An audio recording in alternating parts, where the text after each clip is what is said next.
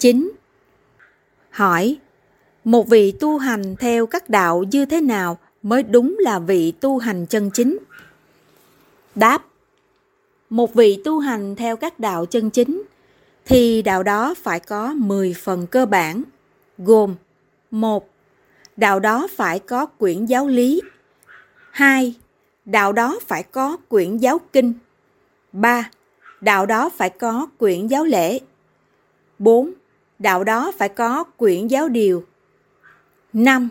Đạo đó phải có quyển giáo luật 6. Đạo đó phải có tôn chỉ 7. Đạo đó phải có cương lĩnh 8. Đạo đó phải có nội quy 9.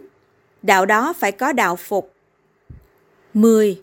Đạo đó phải có giấy hay bằng chứng nhận